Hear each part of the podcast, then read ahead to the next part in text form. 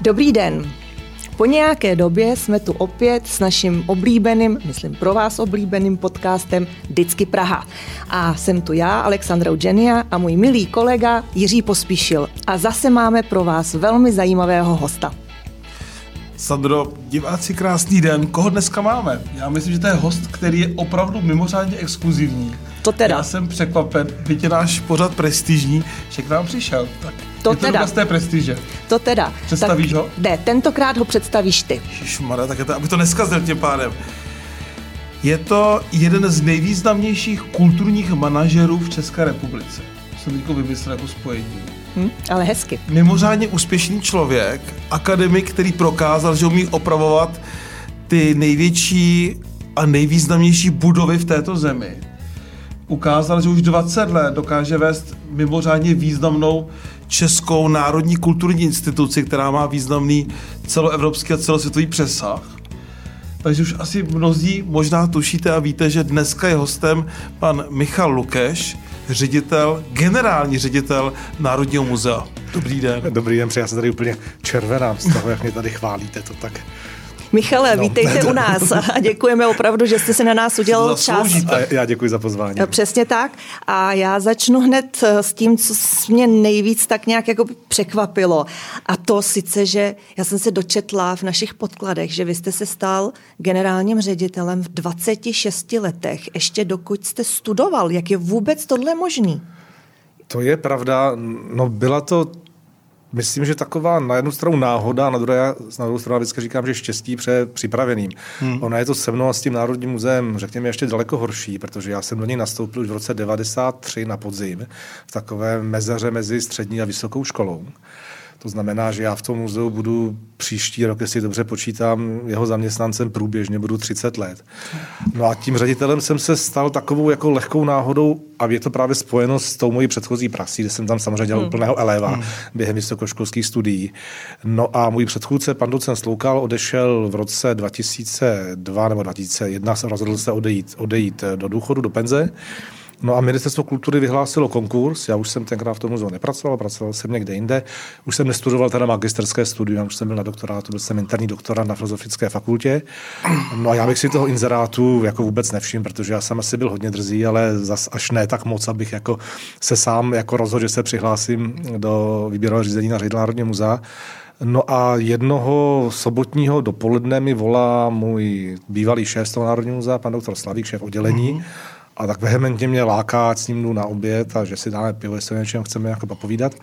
No a tam na ně vybalil, že je vypsaný konkurs, že to muzeum podle jeho názoru potřebuje mladou krev, že mě zná, že všechny podmínky toho výběru splňuje, jestli by se do toho jako nechtěl přihlásit.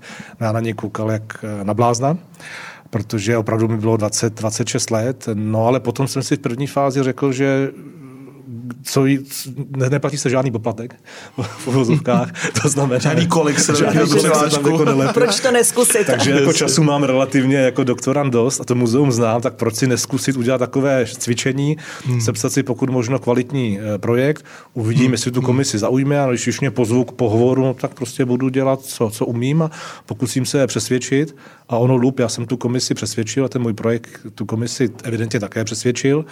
No a potom tehdejším ministrem kultury byl Pavel Dostal, já na něj hmm. hodně rád vzpomínám.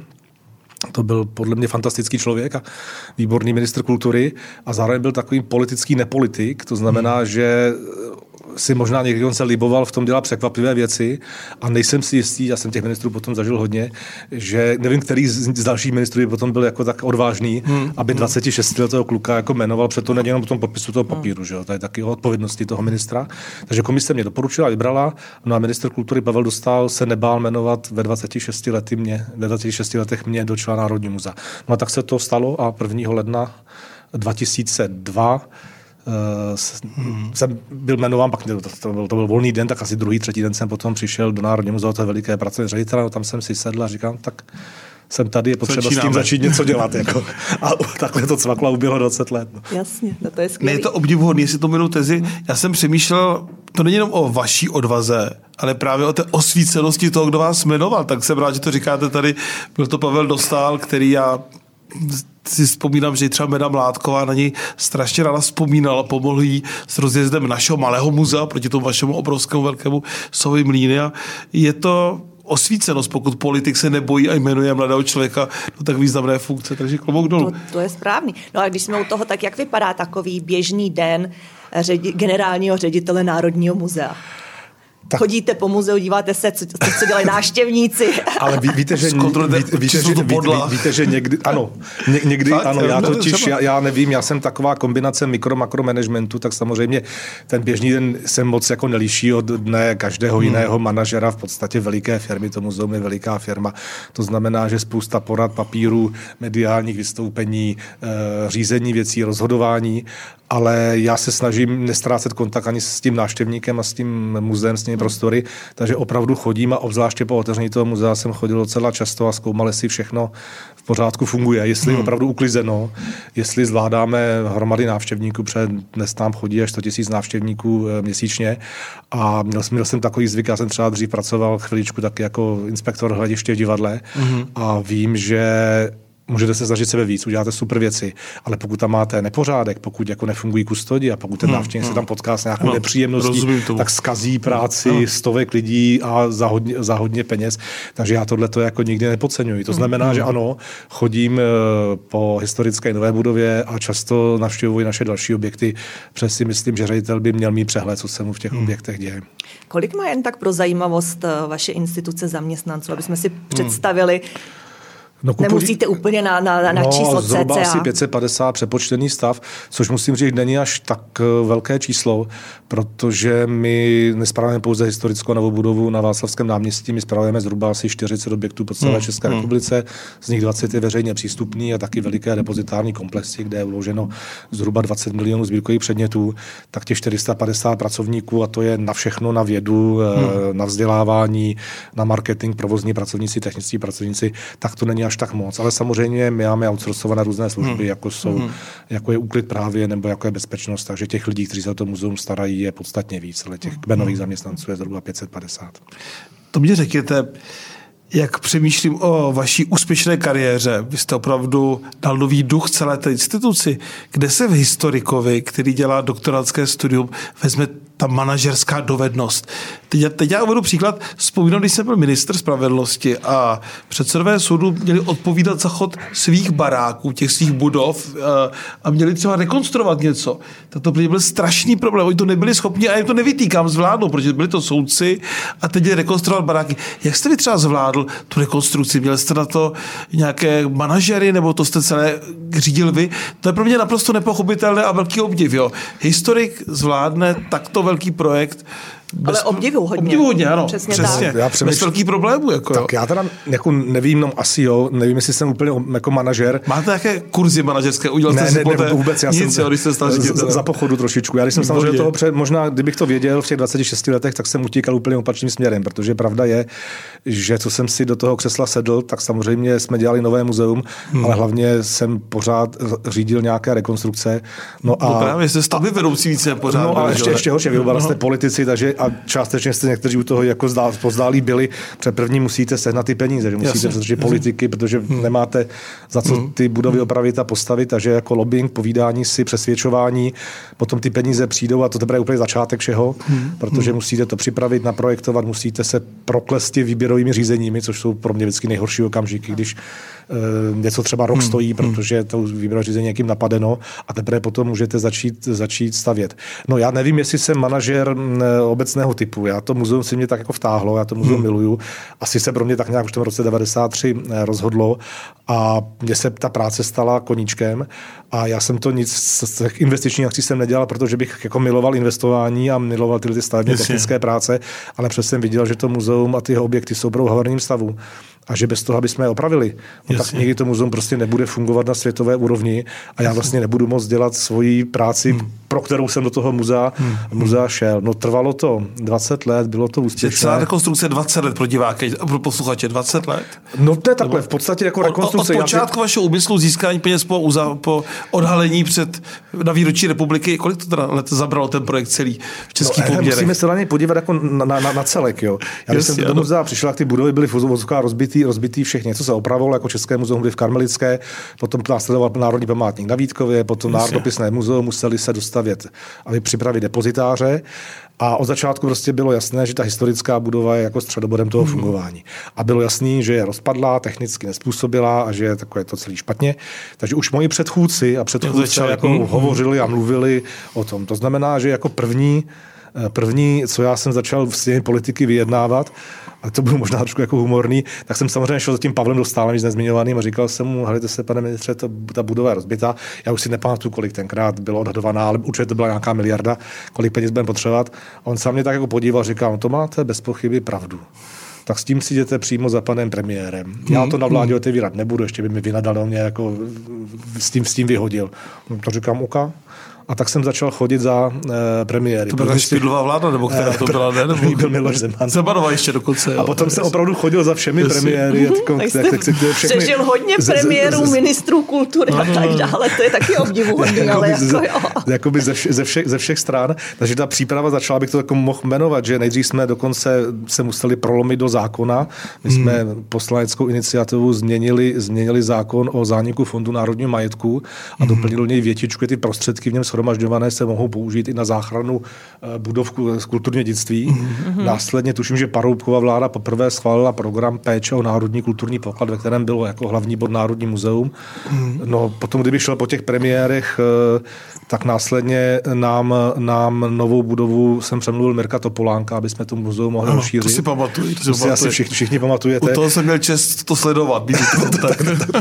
Takže jako, jde o to, jestli hovoříme o tom, kdy přijela první míchačka a, a, a cement a beton, anebo jakým způsobem se, se to celé připravovalo. Vy to správně říkáte, že tam je ten lobbying důležitý, že vy jste i dobrý lobbysta, vůbec získat ty peníze na to, no, jo? to, no, že to, to není jenom ale, kopnout a stavět, no, ale Oni mě nakonec všichni poslechli, já myslím, že nelitují, jak se, se všemi, kteří u toho jako svítili, Jasně. Eh, tak mám do dneška dobré vztahy a musím teda jako i pochválit, že tady jmenuju ty jednotlivé ministry a premiéry, že nikdy se nenarazilo nějaké nepochopení a dokonce Národní muzeum eh, z tohohle hlediska je taková krásná jako spolupráce celého spektra politického, hmm. protože hmm. ať se střídali vlády levé nebo pravé, eh, tak, tak ten, ten projekt pokračoval a všichni ho považovali za smysluplný. Hmm. Takže, a, takže se na tom muzeu se všichni tak jako by sjednotili. Mám takový dojem. No. no, tak to, že jste vlastně to muzejnictví povýšil na světovou úroveň. Já si myslím, že za to vám všichni děkujeme a budou vám za to i vděční budoucí generace, protože ono to opravdu tak je. Ale mě by zajímala, jak právě jak jste teď mluvil, že všichni si za to muzeum tak jako postavili jedno, jaká vláda. Vy jste řekl, že muzeum je kotvou společnosti. Jak jste to mysleli? Jako, no, popište nám to, to úplně. Já, to já si to myslím, ale ještě jestli můžu jednu větu, jako vy tady strašně chválíte mě, ale ono to není tak úplně zasloužené. Vy jste se ptali ale samozřejmě tohle v tom, je pořád, který je o tom, že hosty máme rádi a chválíme. Přesně tak. To je opak politických debat. Jo. Tohle právě jsme si udělali my politici. Aby jsme si aspoň a normálně promluvit s někým. Přesně, normálně, přesně, přesně. přesně ale já vím, jako tady to je normální lidská měli. Měli, měli stát desítky a stovky lidí, kteří s tím vlastně pomáhali, protože já jsem to samozřejmě sám To máte pravdu, ale víte co, kapitán je klíčový. To se naučil už a poznal se za ta leta taky. To ano, ale jako kapitán sám na můstku nikam nedopluje. Dobrý, jo? To je, to je, takže, takže ale vybírá jako, si to můsto a tak Myslím, dále, že je potřeba prostě, poděkovat celý, ano, celý desít, desítkám lidí, kteří muzeum pracovali nebo pracují. No na vaši otázku, jak, jak to myslím, já to zase ukážu, jak jsme, když jsme třeba budovali expozice, eh, tak eh, ta budova sama o sobě, i když muzeum bylo zavřené, funguje podle mě jako určitá symbolická budova, budova České republiky. Lidé ji tak jako vnímají, ale mnohdy jako nechápou, proč ji tak vlastně vnímají. Ale mají dojem, že ta budova a tím pádem ta instituce, která je už stará více než 200 let, byla založena v roce 1818, že Možná se pletu, ale myslím, to tak je, že poskytuje určitý pevný bod té společnosti, že prostě je to instituce, která tady přežila několik eh, režimů, mnoho, hmm. několik císařů, mnoho, mnoho prezidentů, přežila dobré, dobré i zlé a je určitým symbolem národa, hmm. národa, národa společnosti. A to muzeum do jisté míry vlastně tím, co dělá, je takovou kotvou, protože my schromažďujeme a dokumentujeme přírodu a historii, děláme to více než 200 let. Snažíme se to dělat pokud možno objektivně, protože my to neděláme pro současnou dobu, my to děláme především pro doby budoucí. Aby Což jsme, se nám taky líbí. Hmm. Aby jsme tady jako, Přesně aby, aby, aby jsme tady jako zachovali pokud hmm. možno objektivní obraz naší doby, Jasně. což není někdy úplně tak jednoduchý, protože každý má subjektivní pole, hmm. v nějaké době, době žije a je v ní nějakým způsobem zakotvený, ale snažíme se o to a to je ta, to je ta povinnost toho, to je povinnost toho muzea hlavní, hlavního činnost. Takže to jsou takové jako dvě, dvě kotvy vnímání lidí a v té, v té naší činnosti. No ale samozřejmě zároveň my jsme tím pádem z podstaty asi hodně konzervativní instituce, ale jenom z té podstaty. Co se týká komunikace s veřejností, eh, prezentace, eh, tak to naopak musíme pojímat velice moderně, protože žádná instituce našeho typu, žádná taková kotva nemůže být užitečná a vnímaná jako užitečná, pokud ji veřejnost v té době nevnímá jako smysluplnou. Takže my se snažíme plnit tu roli, podle mého pohledu, nebo podle, pokud já jsem ředitel, tu, eh, tu roli té kotvy, to, té, toho jistého bodu, té objektivní odborné instituce, ale zároveň se snažíme eh, komunikovat s veřejností a být ti otevřenou a užitečnou institucí hmm. i v 21. století.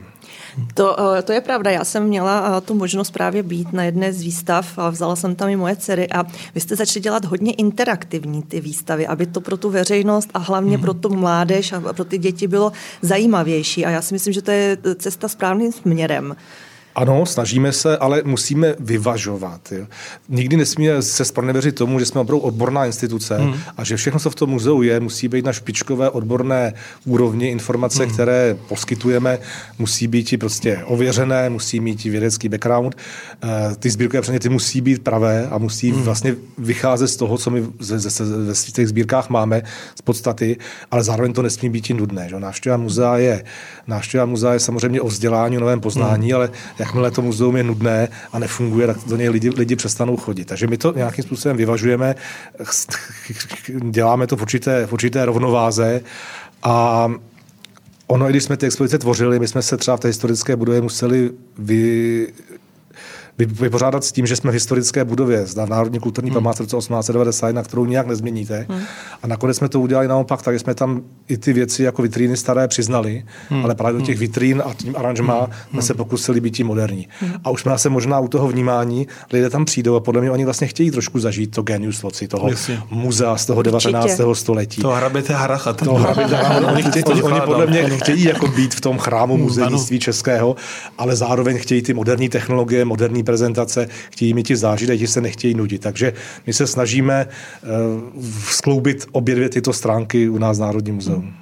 Já vám musím prozradit jednu věc. Uh, můj děda uh, dva roky před důchodem, než šel do důchodu, tak poslední dva roky pracoval právě v Národním muzeu, dělal tam, byl tam v nějakém tom odboru, kde byla bezpečnost práce a já jsem tam za ním chodila a pro mě byl vždycky největší a nejsilnější zážitek samozřejmě kostratý velryby. Jo. To bylo pro mě jako pro dítě úplně, kolik já nevím, v té době bylo 7, 8, tak nějak 10 maximálně. Takže eh, já mám na Národním muzeu takovéhle krásné vzpomínky dětství a byla jsem tam párkrát i mimo náštěvní doby, kdy jsem třeba v těch sálech byla sama a na mě tam tak jako v určitých sálech jsem hmm. dokonce měla strach ten duch doby a teď jako to starý a tak dále, tam, kde byly ty kameny, tak jsem tam chodila sama, to mě, eh, to mě tam děda nechal. Takže já si myslím, že, eh, jak říkáte, i to starší, ale dnešní doba si žádá i ten modernější přístup, což si myslím, že je naprosto eh, skvělý. No a ten zážitek je úžasný, že já to taky rád dělám, že se v noci projdu tím, nebo večer, když je zavřeno, se projdu tím zavřeným, tichlým muzeem, kde slyšíte jako i vlastní kroky a hmm. to si skoro opravdu myslíte, že to bude jak v tom filmu Noc muzeu, že se tam něco stane, se tam něco jako probudí. Přesně. Protože samozřejmě ty exponáty a obzvláště jsou jako monumentální a zajímavé a zároveň ta budova má velké genius loci, to je hmm, pravda. A já si hmm, tak hmm. jako teď, když je opravená, já si tak občas jako pohladím. No, protože... Jo, jo, to jsem si přečetla, že vy dokonce se... jdete a pohladíte si tak krásně zrekonstruovanou budovou, hmm. to je krásný, ne? No, protože já jsem už se s ní tak jako jsem zase do ní zamilovaný, tak jsem se z ní tak zžila a ona opravdu, kdo tam se byl v tom zákulisí, jestli se tam jako chodila za dědečkem, tak už tenkrát jste musela vidět, to opravdu bylo nejenom jako old fashion, takové staré, ale hodně jako rozpadlé, padala vomítka, prostě to muzeum bylo opravdu jako hmm hodně poškozované, jo, jo. ale vůbec neopravované. A bylo to opravdu za pět minut 12 a teď je prostě ta krasavice má nové šaty a je vidět, že, že ta budova je úžasná, lidem se líbí, no a je vlastně zachráněná, takže já si ji tak jako pohladím, no je to, já nevím, je to krásný. trošku dětinské. Ale ne, dětinské to není, manželka to musí odsedit, že hladíte budovu, nikoli v někde jinde. Ta krasavice, ta budova pro vás je úžasná, jako si myslím. Jo. Hladivý po těch, no, po těch falešných nepravých mramorech. To jsou třeba takové zajímavosti, že lidé tam vejdou a myslí si, že, myslí si, že vidí pravý mramor, tak hmm. tam samozřejmě nějaký je, ale ona většina z těch mramorů třeba v Panteonu jsou umělé, umělé mramory udělané určitou italskou technologií ano. v tom 19. století. Vypadá to přesně jako pravé, někdy jako i lépe. Poznáte to podle teploty, když se na to šáhnete, hmm. tak ten hmm. mramor pravý, ten kámen je studený, studený a tam to je, tam to je teplé. Oni to tenkrát dělali samozřejmě z úsporných důvodů, bylo to levnější hmm, hmm, hmm. a nám samozřejmě během té rekonstrukce přidělali vrázky na čele, protože tato technologie, ale třeba taky fládrování, další jiné věci, to jsou řemesla, které dneska už skoro neexistují. A my jsme vlastně za strašně krátkou dobu, asi tří let, potřebovali vyloženě vycucnout všechny výborné řemeslníky na profese, které téměř vymizely. A to se podařilo a udělali to podle mě velice dobře. Takže já si hladím tu budovu po pravém nebo v tom umělém, umělém mramoru. No. Tak jeden je teplý, druhý je studený. Abych věděl, takže do budoucna, přátelé, sade tady na mramor, pravý je studený, já třeba, Falešný já třeba na, na, je to tak, jo, říkám to správně. Když si šáhnete třeba na, na webu zájemce, to bude ošahaný, že až to, až to, až to, až to bylo příště všechny, tak vy se to můžete, pane generální, až budete mít fleky na bramboru, tak je to, jste tady tomu nepřímo vyzval. Budu na, tu teplotu. budu na tu obchůzku kontrolovat čistotu v muzu a najednou a jejda. Úplně opatlaný pan Neměl jste to říkat, ale my to nemůžeme, my to nemůžeme. Tak. No, takže poznáte to podle, podle teploty. No. Jasně. Můžu? No, Hele, mě by jedna věc. Eh, tak my tu instituci všichni milujeme, že? to je opravdu, jak jste to krásně řekl, ta kotva, když jste to tady vysvětlil. A teď trošku ten mezinárodní pohled, opravdu děláte projekty, které jsou mezinárodní, vy s egyptské artefakty. Hmm. A když srovnáte, mě to jako zajímá, jo, jako lajka, srovnáte české Národní muzeum s obdobnými institucemi v Evropě. Jak se to stojí z hlediska sbírek, kvality sbírek a to mezinárodního pohledu? My nejsme pouze čo, muzeum jednoho národa, ten význam je, řekl bych, větší, určitě půjčujete exponáty a tak dále. Jak to funguje? Jak se v, tém, v tom mezinárodním pohledu Mezinárodní pohled a České národní muzeum, když to takto řeknu? Já myslím, že velmi dobře, teď mm-hmm. po té opravě obzvláště. Mm-hmm. Musím ale říct, že nejenom Národní muzeum, ale České celé muzejnictví se za mm-hmm. poslední léta, myslím, že hodně povzneslo, povzneslo nahoru. Eh, nedávno před týdnem byl otevřen, otevřen armádní muzeum vojenského historického ústavu a se další špičkové muzeum. Mm. Opravilo se Národní technické muzeum, opravilo se Umělecko-průmyslové muzeum. No, to a, a to všechno z toho národního no. kulturního pokladu, že asi já jsem tady chválil, mm, neností, chválil jsem ty politiky napříč politickými stranami, ale to, že jsme vlastně tenkrát jako přesvědčili, že se investovalo do, eh, do opravy těch eh, kulturních budov, mm. těch kulturních institucí, tak nám umožnilo se opravdu povznést jako za 20 let mm. po několik pater několik pater výš. Takže bez pochyby teď je tomu, v srpnu se před několika měsíci se konal mezinárodní konference Mezinárodní rady muzeí, takže se do Prahy sjelo asi téměř tři tisíce muzejníků hmm, hmm. a všichni jako oceňovali, že Praha se opravdu, co se týká muzejnictví, stává hmm. Eh, jedním z velkých velkoměst, jako velkých měst a centre, center kultury. A co se týká sbírek, tak je to obdobné. Národní muzeum spravuje asi 20 milionů sbírkových předmětů. My nejsme samozřejmě muzeum jednoho národa, my jsme muzeum, hmm. vás taky původně jmenovalo vlastenské, my jsme muzeum aha, té vlasti a národů, kteří eh, tady žili nebo, žili nebo tady žijí a nevěnujeme se teda jenom jednomu tématu, ale mnoha oborům. A když si rozebereme třeba jednotlivé sbírky, jako je archeologická, nebo třeba sportovní sbírka, nebo hmm. divadelní, tak jsou opravdu světové úrovně. Hmm. Máme České muzeum hudby, tam jsou unikátní, hmm. unikátní doklady na především české hudební skladatele, ale na hudbu jako takovou.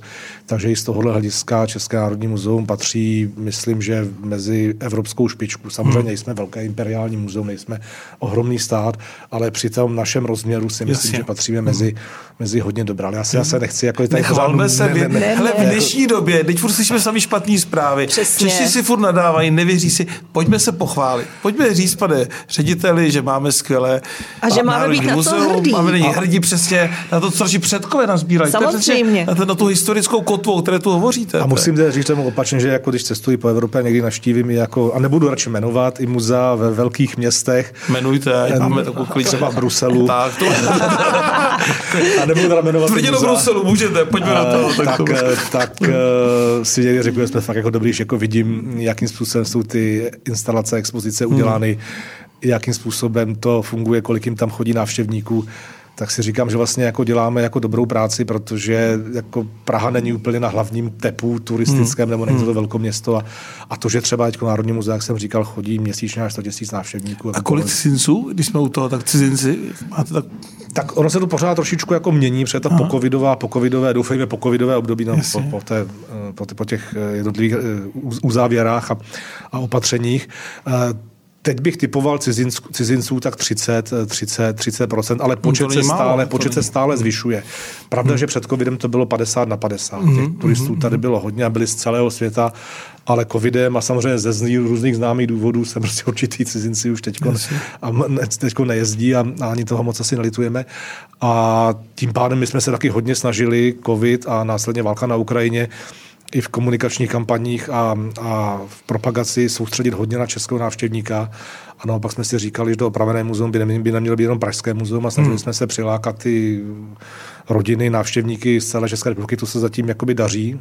Taky to neděláme tak, že jsme usnuli na Vavřínech hmm. a že mu dáme hmm. opraveném. Připravujeme ještě další expozice a nové výstavní akce, aby to muzeum stále jako nabízelo uh, novou nabídku, hmm. nové, nové atrakce, nové výstavy, eh, no, nové zajímavé věci a aby to nebylo tak, jako možná vy jste vzpomínala, že jste byla s dědečkem, jste tam chodila teda častěji, jo, ale já jsem si taky dávno řekl tezi, že Národní muzeum bylo takovéto muzeum, kam se šlo za velrybou, No. A šlo se tam dvakrát za život. Nejdřív se svými rodiči či prarodiči a pak jste tam šli ukázat mm. to svým dětem, případně, případně vnukům. No a to jsme řekli, takhle to fungovat nesmí, my chceme, aby se k nám ty čeští návštěvníci, ale samozřejmě ty cizinci, ale ty čeští návštěvníci vraceli, aby jsme byli muzeum pro rodiny, které u nás hmm. tráví hmm. opakovaně třeba víkendy, což se daří, aby jsme byli muzeum, kam jezdí školy a jezdí školy třeba několikrát do roka podle, a pokud je třeba s jinou učitelkou podívat se na jinou expozici hmm. a, a přírodověda, historie, podívat se na to a doplnit si informace zajímavým způsobem o tom, co se právě ve škole, ve škole učí. Jak jsme se soustředili hodně na toho českého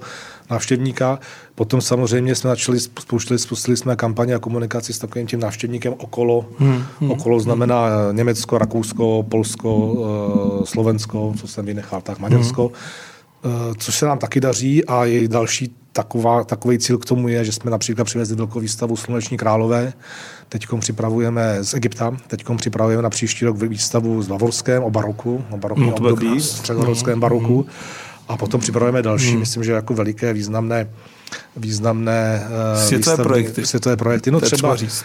třeba takovou, chceme třeba přivést uh, pal, palácové poklady čínských císařů z Tajvanu, z Taipei, to je taková další. No, jako to, to, a, nebo, a, nebo, a, nebo teď máme rozpovídáno, už to možná si můžu prozradit, uh, zase s Mongolskem uh, velkou, velkou výstavu dinosaurů. to říkáte poprvé tady u nás. Ty, ty, ty premiéra. Dinosaury říkám poprvé tady, Pozor. poprvé tady u vás. Takže já jenom naznačuju, že vedle těch expozic, když se ptáte na to složení návštěvníků, návštěvníků, tak my nechceme být jenom to muzeum pro ty nejenom pro toho českého návštěvníka, což je samozřejmě strašně podstatné a důležité. Chceme se stát, co se týká toho našeho typu muzejnictví. Jsme galerie, nevystavujeme obrazy, mm-hmm. vystavujeme prostě témata, přírodu, historii, zajímavé věci, jak z Čech, tak z celého světa. Takže chceme být aspoň takovým malým jakoby středobodem a když už ta Praha je takhle v centru té mm-hmm. střední mm-hmm. Evropy, tak prostě sem lákat lidi i na výstavy, které, které jsem prostě Sloužíte minimálně pro střední Evropu, protože já mám pocit, že no když se podívám do Maďarska, Rakouska, nejsou tak aktivní jako vy teda. Ale rozšiřovat, rozšiřovat to, to, to, i dále, i ta mm. Itálie, Francie, Jasně. jezdí k nám jako spousta, spousta, spousta turistů a naštěstí už se to takový, jako ta Evropa už se restartovala mm. a uvidíme, jak to bude vypadat, eh, vypadat, co se týká celého světa, Asie a mm. to jsou pro nás mm. taky vlastně klienti, právě pro ně vždycky mm. byla zajímavá.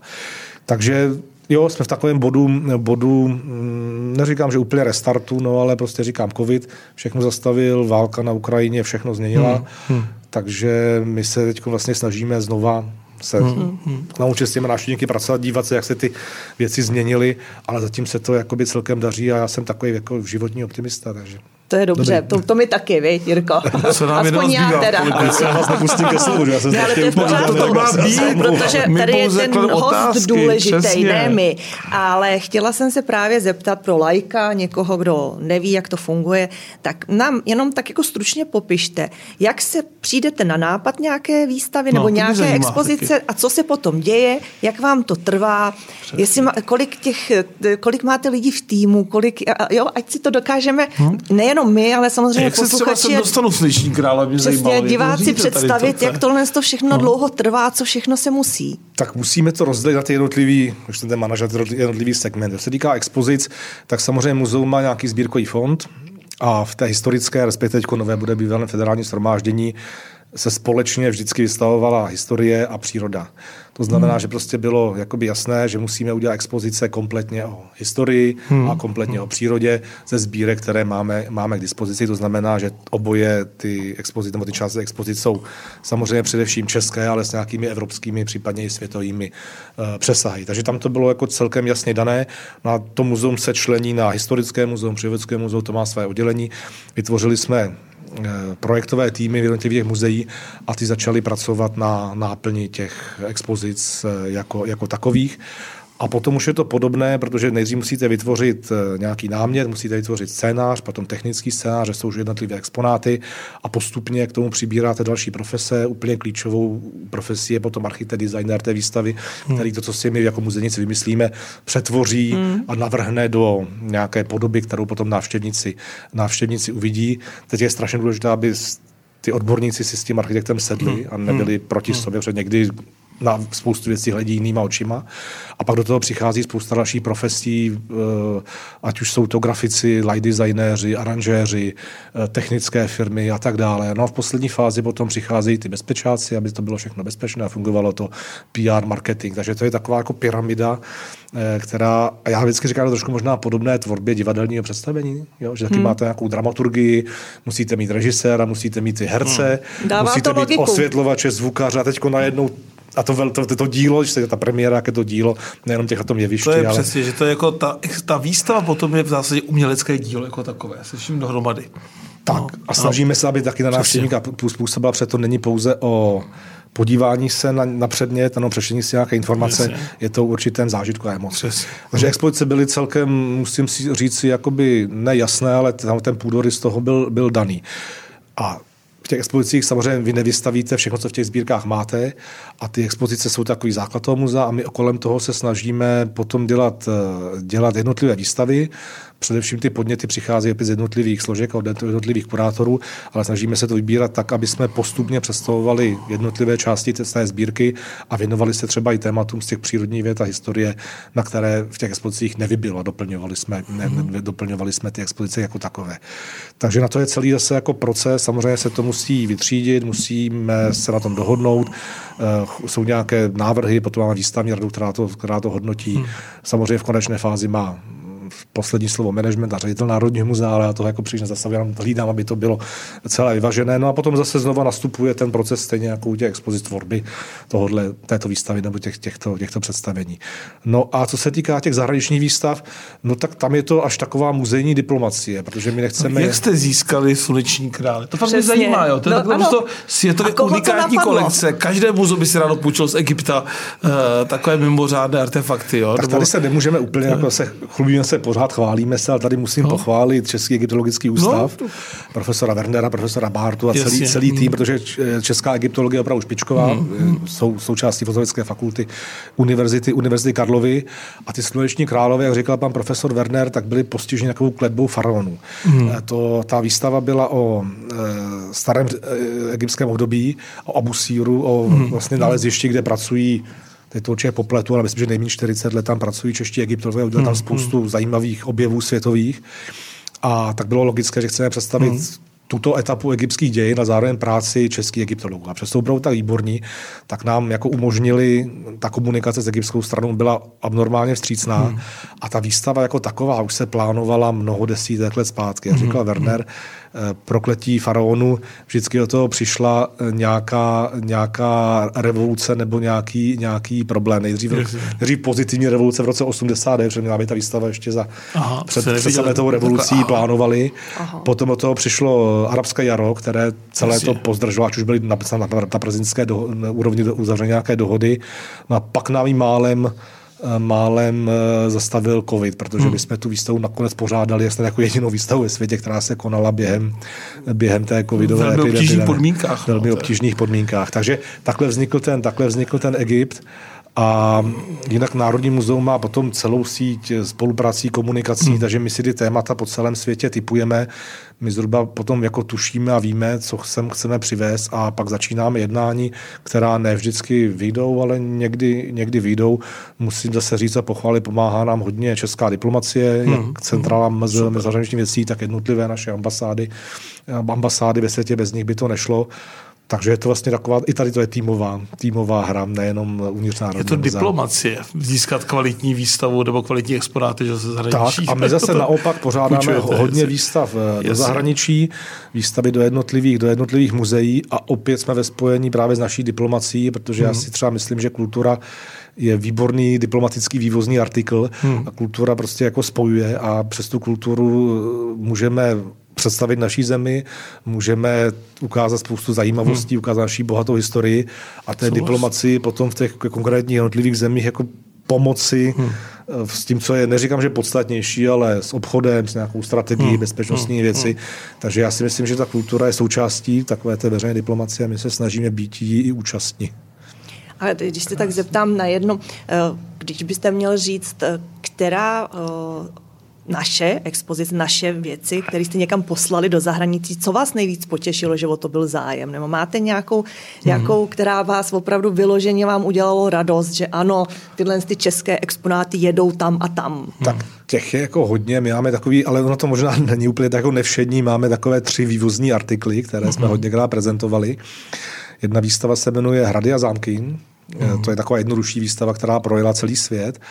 A my přesto představujeme krásu našich hradů a zámku, historická vyobrazení, moderní fotografie, ukazujeme, že jsme země s velkou historickou tradicí a ukazujeme samozřejmě taky, že jsme země, která za to stojí, aby jsme se, jste se do ní přijeli podívat.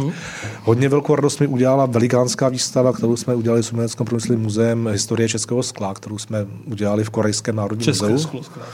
České Jasně, sklo. no. A teď už připravujeme několika Super. opakovanou, několikanásobnou uh, reprízu výstavy, která teď pojede, doufejme, do Spojených států a to je český granát. Aha, Opět ano. klasický jako český, český artikl, česká, česká tradiční záležitost, protože Národní muzeum má veliké sbírky různých šperků a předmětů různé denní potřeby ozdobené českým granátem a ukazujeme nejenom současnou tvorbu nebo současný šperk granátový, ale historii vlastně vývoje tohoto zajímavého kamene Úžasný. A šperkařství. u vás taky je ta sada poslední přítelkyně slavného Géta, nebo to není ve vlastnictví Národního Myslím muzea? si, že- Ulrika von Levenson Ne, ne, měla myslím- slavný šperky bez granátu, a nevím, jestli to patří vám nebo nějaké jiné Te, te, instituce. teď jste mě Jenom se trošku zaskočil, nejsem si úplně, pojedu do muzea, půjdu si to, jako prověřit. prověřit. 20 milionů sbírkových předmětů. Jako. Ředitel nezná všech 20 milionů, je to tak pořádku. jako, ry, ry, ry, rychle si to jako projíždím. No, Ale ty jste pane řediteli, přiznám se. No, jste mě trošku na- nachytal jako před to, jestli to máme, tak bych Jsem to si to asi měl jako samozřejmě jako správný politik, takže dobrý. No, ale to existuje, tak budou významná sada a patří nějaké veřejné instituci v Čechách. Nevím, jestli jste to vy nebo Úplně jiný červené jsem na těch kamerách, jako ne, zjistím si to, ne, to tohle to ne, ne, nebudu se vykrusovat jako politik, prostě to přiznám. A teď, když jsme u toho takhle uh, vlastně Není to jenom o těch, rekonstrukcí, o, o těch rekonstrukcích, o, o expozicích, je to taky o chodu toho muzea. Víme všichni, že máme před sebou všichni, nebo už jsme v velmi nelehkém období, co se týká uh, jistoty, cen, energií a tak dále. Jak plánujete šetřit? Je to taková otázka, kterou dneska zajímá, to, to zajímá dneska všechny. No, já si myslím, že stejně jako všichni. Samozřejmě eh, nás ceny energií značně zatěžují. Eh, V roce, v roce 2020 eh, jsme měli zhruba, zhruba všechny energie zhruba na 50 milionech korun. Eh, V současné době to je určitě 100 milionů korun na ten výhled hmm. na příští rok tak jako ceny jsou zastropované částečně, ale ne pro nás, takže my nevíme, ale rozhodně to bude, rozhodně se blížíme někam skoro k 200 milionů korun za energie, což už je ohromná podstatná část rozpočtu Národního muzea. My samozřejmě jsme přijali úsporná opatření, některá jsme dokonce dělali dlouhodobě, třeba jsme pracovali na koncepci udržitelnosti, kde už jsme si některé věci pomenovali, nastartovali hmm. jsme i některé záležitosti, ne teď, že budeme zasínat, ale že prostě musíme postupně uh, investovat do energeticky úsporných záležitostí a energii vyrábět jiným způsobem. No a v tento moment samozřejmě snižujeme teploty, kde se dá, začínáme tou elektřinou, plynem a další médii, médii šetřit. Nejde to úplně stoprocentně, před například máme veliké depozitáře, kde prostě tu teplotu těch, já nevím, 17, 18 stupňů konstantně prostě musíme, musíme, musíme, musíme udržovat. Takže no. prostě jako všichni snažíme se, snažíme se ty energie prostě spotřebovat co, co nejmíň, jak v kancelářích, tak v těch návštěvnických provozách, provozech a tak dále. Dále. No a potom druhá věc je, eh, nám se naštěstí podařila jedna věc, že během toho covidu, během těch expozic, a já jsem to, to jsem ještě netušil, že přijde válka, energetická krize, ale tušil jsem, že po covidu ten svět nebude úplně tak jako romantický a krásný, jako byl před tím covidem a určitě to nepůjde k lepšímu. Tak my jsme se opravdu snažili eh, urychlit ty investice do expozic, urychlit prostě investice do všeho možného, tak aby jsme si vytvořili kapacitu také na výděle, přes jsme státní příspěvka. A což nám teď mimo tu úsporu e, energií pomáhá, že k nám ty lidé chodí, pomáhají nám tím a tím máme celkem jako příjemné tržby a z hmm. toho částečně můžeme refundovat i zvyšující ceny se energií.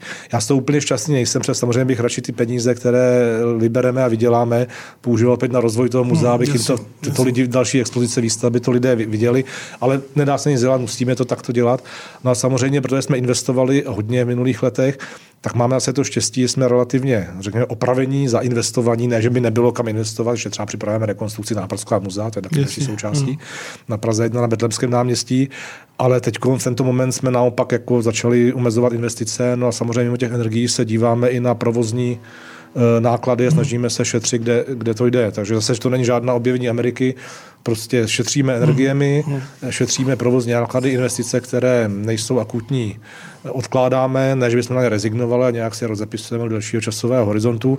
No a snažíme se, aby k nám ty lidé chodili, aby si u nás firmy kupovali eh, pronájmy a aby jsme my to, že ušetříme, ještě zvyšovali tu, tu část na tom výdělku. No, tohle vůbec není jednoduchý. To já znám z malé kampy, je těžké dneska. Tak vlastně ten, jste trošku kolega, že jo? Tak, to kolega, vy jste... ne, my jsme muzeíčko malinka, ale Dobře, ale ono, je třeba ono, říci, ono, že, ono sbírka, že jo? Jasně, že sbírka, kterou Meda Mládková schromáždila, je sice mnohem menší než vaše sbírka, ale mimořádně důležitá v segmentu českého umění, abych ji takto nedohonestoval. Jo, Určitě. Případě. Já jenom právě, proč jsem, promiň, proč jsem se ptala na tohle, protože než jsme začali eh, tady si povídat s panem ředitelem a, a seděli jsme před pořadem, tak eh, já jsem právě říkala, já vím, že můž, musíte šetřit, ale že nevypnete úplně v noci ty světla, protože já Hlavně to muzeum... alarmy, pozor, alarmy, abyste nevypnuli v noci. Jasně, ale ne, prostě myslím, to je... osedlení jistý budovy. Jasně, to, no, no, protože to je no. tak něco nádherného. Hmm. Po každý večer, když to svítí a jdu vedle toho, já opravdu cítím hmm. hrdost hmm. a, a, hmm. a radost no. podívat se na tu budovu. Tak právě takhle jsem, proto ne. jsem se zeptala i na tak ty úspory. Zatím, zatím úplně ne. Ještě co stále říkala, máme ještě se trošičku lepší situaci, aby jsme se jenom jako nechválili my, než vy a vaše, řekněme, soukromé muzeum, protože jsme to muzeum státní a pravda, že jako patříme státu a ten stát nám také, pokud to jde, tak nějakým způsobem pomůže, on nás nenechá. Hmm.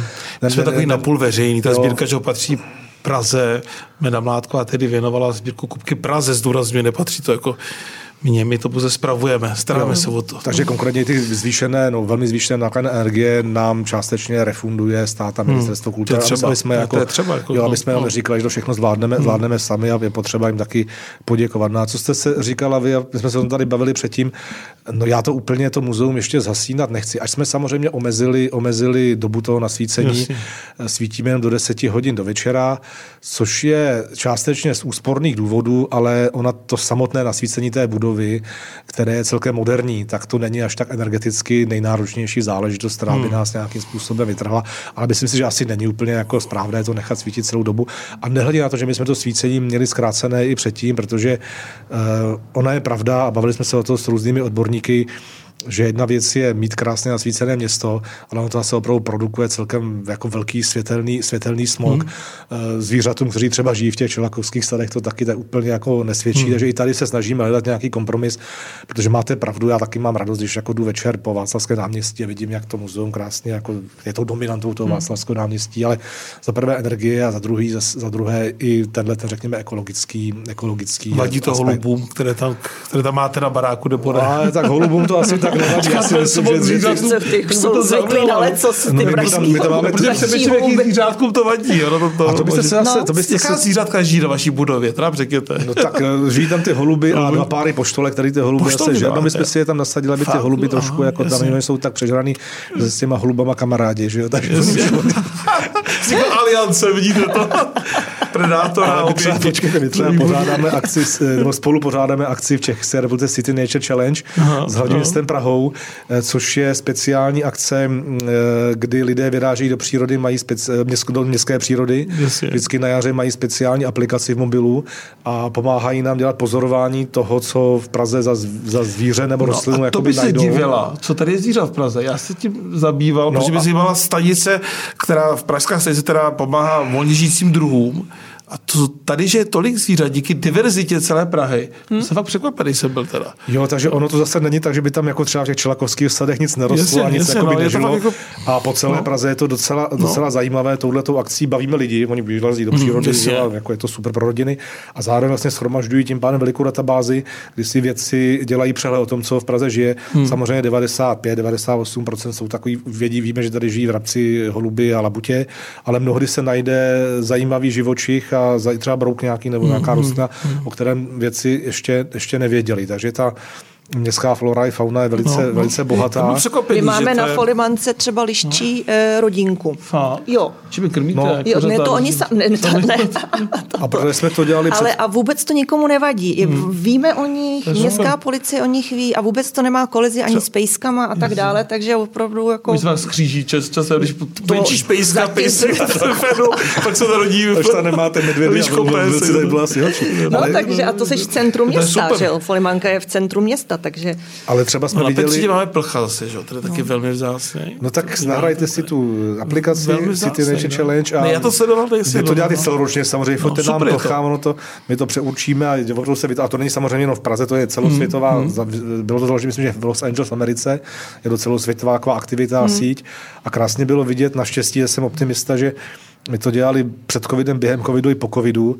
A bylo vidět, jak třeba ten rok ty lidi jako nevycházeli moc ven a ne, ne, ne, nebyl, nebyl ten civilizační ruch, jak ta příroda hned začne vystrkovat jako růžky, drápky a začne obsazovat i místa, které jim předtím z nich lidi jako, jako vystrkávali. Ono prostě lidi svojí činností, ať už kterou dělají běžně nebo nějakou nějakou činností, která není úplně dobrá, eh, tak jak ta příroda dokáže přeprat okamžitě, začne zase jako... Takže nás přežije příroda. No, já si myslím, já si myslím, já že je jako to jdu- jedině v pořádku. No. Já si doufám, doufám, že ano. Přesně Takže tak. já už se trošku ztrácím v těch tématech, ale ano, budov, budovu zasínám 10 hodin a okolo budovy žijí. taky multidimenziální. takže nás zajímá- tolik věcí, pane řediteli. A máme tak málo ale času. tak málo času. tolik víte, že jako takhle padají ty témata. Protože právě jsme při konci, protože náš čas Já ještě trošku vypršel, tak ještě jeden Já a musím- pak to ne, já- ne, schrneme, já jo? musím- Je to ta Praha politika, že my jsme zastupitelé oba a tak dále.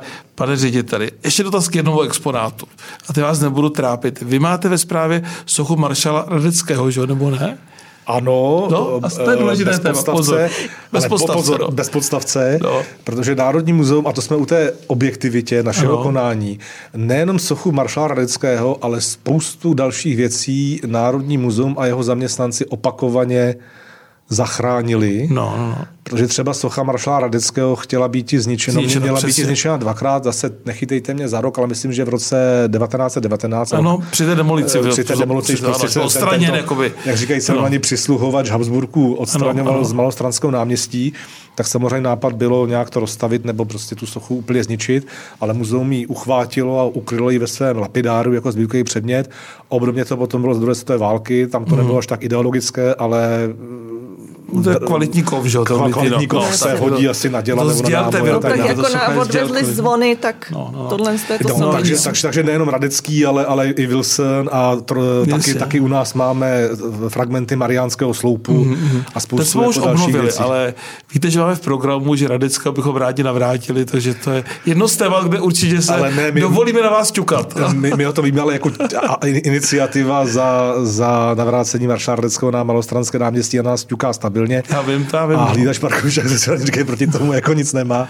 Ale my jsme řekli, že se tomu nebráníme. Skvělý. Ale, To eh, věřím. Ale ale, pozor. ale, ale nechceme ten originál vrátit zpátky, proto jsem tady řekl tomu zachraňování, nechceme ten originál vracet na, na malostranské náměstí, ne z nějakých politických nebo ideových důvodů, ale protože uh, si myslíme, že by měl zůstat v teple našich uh, zastřešených prostor, v našich sbírkách, protože na, tom, na tom náměstí by mohl přijít k úhoně a dokonce se se, bojíte revoluce asi nějaké, jo, že by to...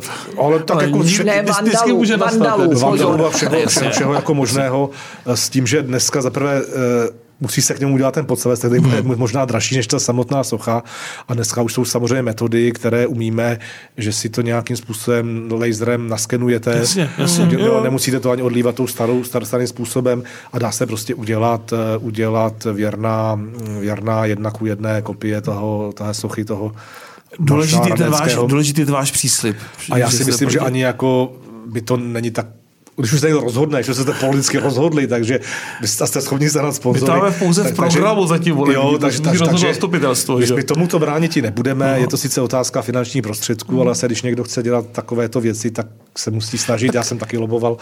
A Je to jedna z nejkrásnějších venkovních plastik, která u nás vznikla na našem území. To je třeba říct, že objektivně pominu teď sochu a význam historické osobnosti, ale ta plastika je mimořádně kvalitní. Ale jak jsem říkal, když se obnovoval památník prezidenta Wilsona u Wilsona nádraží, opět to rozobrala a umožnili jsme to, To pomohli jsme s tím Ano. mariánským sloupem opakovaně, Skvělý. udělat kopie to. některých věcí a tak dále. Takže to je ta naše, řekněme, objektivní působení.